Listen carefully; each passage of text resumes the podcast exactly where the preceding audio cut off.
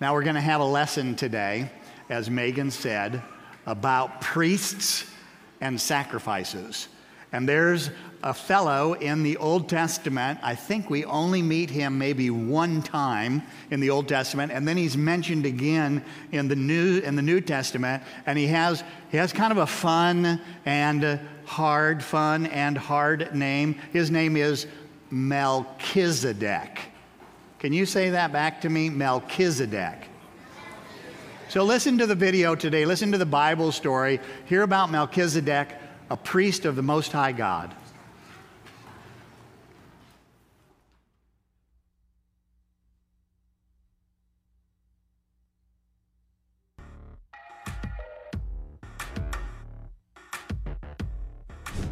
Church was made up of almost all Jewish believers who were persecuted for following Jesus.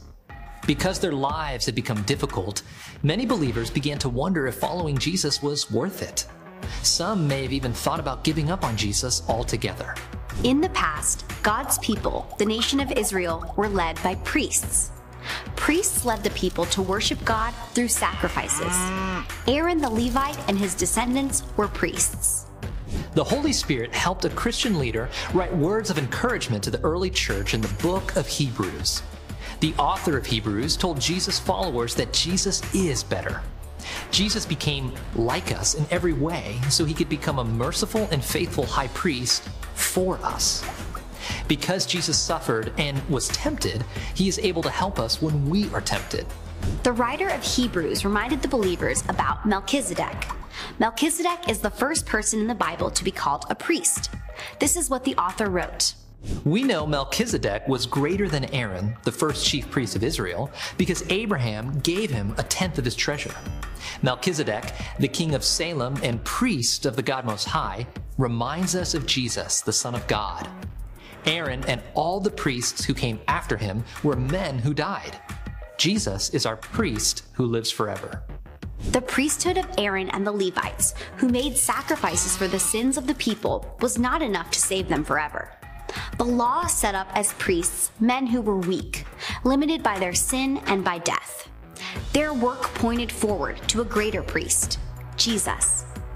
Jesus fulfilled God's promise and became the perfect sacrifice. Now we have a perfect priest forever. Jesus is able to save completely those who come to God through him, since he will never die again. He always lives to intercede for them. Jesus is the priest we need. He is holy and without sin. Jesus doesn't need to offer sacrifices every day, as high priests do. First for their own sins, then for those of the people. Jesus did this once and for all time when he offered himself.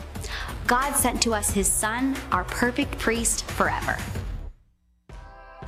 Jesus is the perfect priest, the high priest who interceded on behalf of the people by laying down his life to be a once and for all sacrifice for sin. Everyone who trusts in Jesus has salvation from sin through his perfect life, death, and resurrection. That's our teaching point for today. Jesus is the perfect priest, the ultimate high priest who interceded on our behalf by laying down his own life once and for all as the last ever sacrifice for sin and everyone who trusts in Jesus now has forgiveness of their sins through his perfect life, death, and resurrection. So let's, let's think about this together for just a few minutes. Um, we, we introduced to this character, I already named him for you. Uh, his name is Melchizedek. He shows up once in the Old Testament when he goes out to meet Abraham, and then he's mentioned uh, in Hebrews, as it was mentioned in the video. Let me read to you just two verses from Hebrews chapter 6 where this is mentioned. So, Hebrews chapter 6, verses 18 to 20 say this It is impossible for God to lie, so that we who have fled for refuge might have strong encouragement to hold fast to the hope which is set before us. We have this as a sure and steadfast anchor of our soul, a hope that enters into the inner place behind the curtain. That's a picture of the Old Testament temple where Jesus where Jesus has gone once and for all as a forerunner on our behalf. Now, listen, having become a high priest forever after the order of Melchizedek. Now, that name, Melchizedek, in Hebrew, if you translate the name into English, means the king of righteousness. So that certainly fits Jesus as well. And in that Old Testament story where he comes out to meet Abraham, he's also called the king of Salem, which again in the original Hebrew language is the word shalom which you might know is the word for peace. So he's not only the king of righteousness, this Melchizedek is also the king of peace, which makes him a perfect, if you will, preview or portrait of who Jesus is and what Jesus is going to someday finally do. So, I want to talk to you for just a few minutes this morning. First of all, what is a priest? Second of all, what do priests do? And then finally, to talk about how Jesus is the final, ultimate, and perfect priest with a little surprise twist at the end for you. All right, first, what is a priest? Well, let me ask you this Have you ever gotten so upset, so frustrated with someone that you couldn't even talk to them? Or if you did, when you tried to, to talk to them, it just turned into another big argument that, that made things worse. Well, if you've ever been in that situation, or if you can imagine it, then what you might need in a situation like that is to have a third person a go between, an intermediary, a mediator who would go back and forth between the two of you, speak to the one person, and then go speak to the other person until they could be brought back together again. All right, so what does, what does a priest do? So I've, I've, asked a couple members of the band to help me with this. So if you'll stand right there and turn your back, and cross your arms like you're really upset and look down. And if you'll stand right there and, and just kind of be upset. Now, I don't know what they're upset about, right? I think one wanted to sing this song, the other one to sing that song. They had a big row about it, and now they're really frustrated uh, with one another. So, a priest is an intermediator, a mediator, a go between who goes first of all to this one and asks, hey, you know, I know that's really hard, but let's turn around, okay? And maybe let's drop our arms and just stand quietly here for a minute. Then he goes over to the other one and he goes, oh, I know that's hard, isn't it? Turn around, right? Drop those arms and just stand there. Then he goes to this one, right? And he gets her to take a couple steps forward. And then he goes to this one and gets her to take, whoa, don't trip over the cord, a couple steps forward. And then one more step, and then one more step, and then they look at each other and smile. Oh, they were smiling the whole time, right? Okay? and then they shake hands, and then they go back to their place. Do you get it? A priest is an intermediary, a go between who brings people back together, except in this case, a priest is one who does that between us and God. Back and forth he goes until finally we're able to come back into the face to face presence of God. Right? So, do you remember last week we learned that Jesus is our prophet? And a prophet is someone who spoke God's word to the people. Well, the priest picked up where the prophet left off, and the priest, first of all, talked from God to the people by reminding them over and over and over and over again what God had said to them through the prophet. Then the priest would turn around and turn back to God and he would talk to God for the people. Now, in the Old Testament, that involved two things sacrifices and prayers. Now, I don't have to explain prayers to you. That one's pretty easy. The priest offered up petitions and requests and praise and thanksgiving on behalf of the people to God.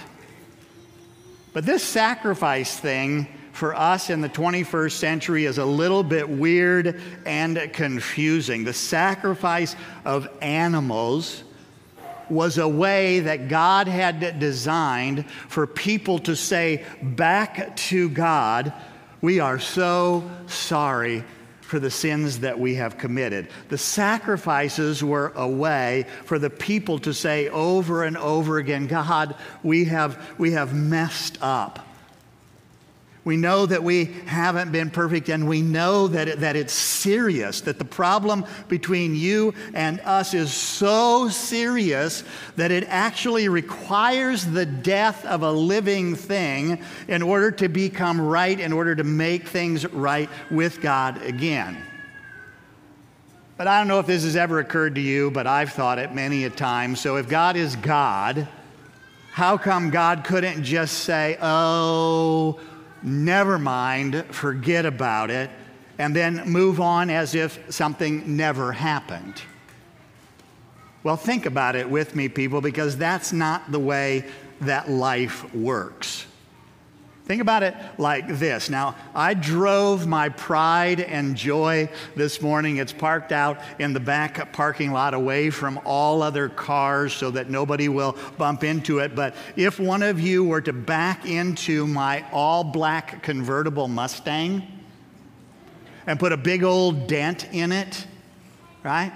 We're going to have a problem between the two of us, and that big old dent isn't going to fix itself, right? I mean, I can't just go home and park it in the garage, and tomorrow morning when I come out, it'll be all better. Never mind, just forget about it. No, either I have to pay for it to get fixed, or you have to pay for it to be fixed. And that's what it comes down to between us and God, and why the sacrifices were this way for the priest on the behalf of people to say to God that we are so sorry for our sins, please forgive us. And so that's what they did year after year, day after day, until, until Jesus came. And Jesus then becomes the final, the ultimate, the perfect priest. Jesus is true God, born into human flesh and blood. He is actually God's word. He is the prophet who brings God's word directly to us. But now he also becomes our perfect priest, come down from heaven, where he shows us and he tells us what God is like. And then then Jesus turns around and he talks back to God for us. And do you know what he says? He says, All of the sacrifices of all of the animals in all of the world can never completely fix the broken relationship with you, O Heavenly Father.